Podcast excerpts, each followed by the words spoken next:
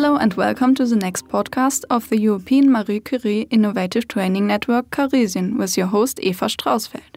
Today's talk is going to be dedicated to the mechanisms behind vascular calcification caused by chronic kidney disease. Valeria Saar-Kovrov is an early stage researcher at the CaReSyAn Consortium.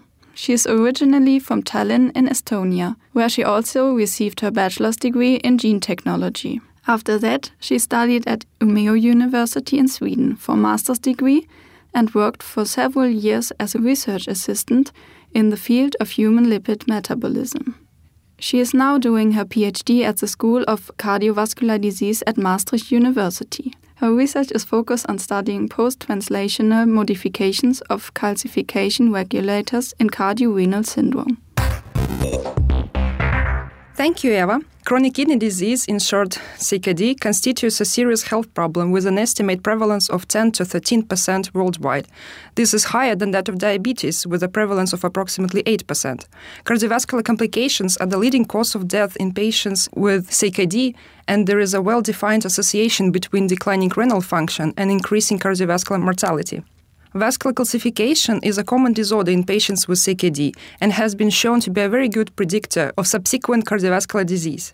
The prevalence and progression of vascular calcification increases dramatically once a patient progresses to advanced CKD and dialysis. Of note, the vascular condition of even pediatric patients with advanced CKD is comparable to that of the elderly without kidney failure.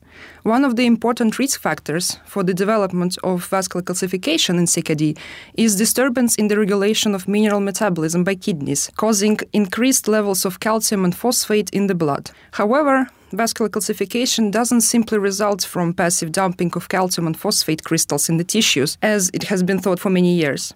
On the contrary, it is a highly regulated cellular process. There is a series of events negatively affecting the blood vessels in the presence of high concentration of calcium and phosphate. In general, these processes are similar to those of formation of bone. Mature vascular cells begin to convert into bone like cells, multipotent precursor cells from the bone marrow infiltrate into inflamed regions in the vessel walls and become bone like cells. And on top of all that, there are indications that proteins that are normally responsible for inhibition of calcification may lose their function in CKD. All these processes lead to mineralization of arterial tissue, also called calcification, which make the arteries stiff and raises blood pressure. A protein called matrix GLA protein, or MGP, plays an important role in the inhibition of vascular calcification. It has been shown that in case of chronic kidney disease, MGP loses its inhibitory function.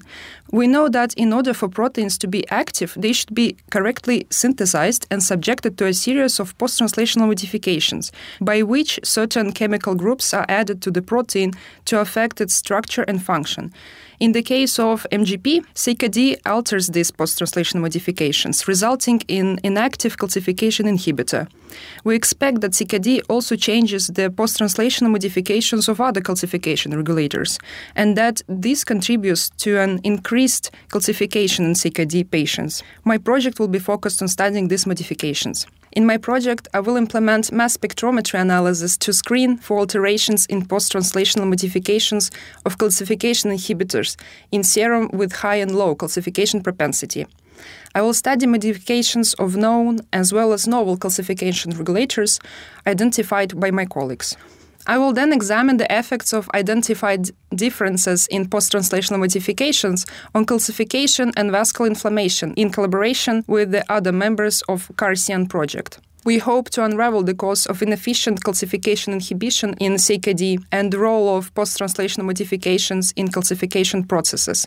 Potentially, this will offer novel ways for both diagnostic and therapy of vascular calcification progression and, as a result, may improve life quality and survival of patients with CKD. Thank you for your explanation. And to our listeners, I would be glad to welcome you to our next episode of the CaReSyAn podcast.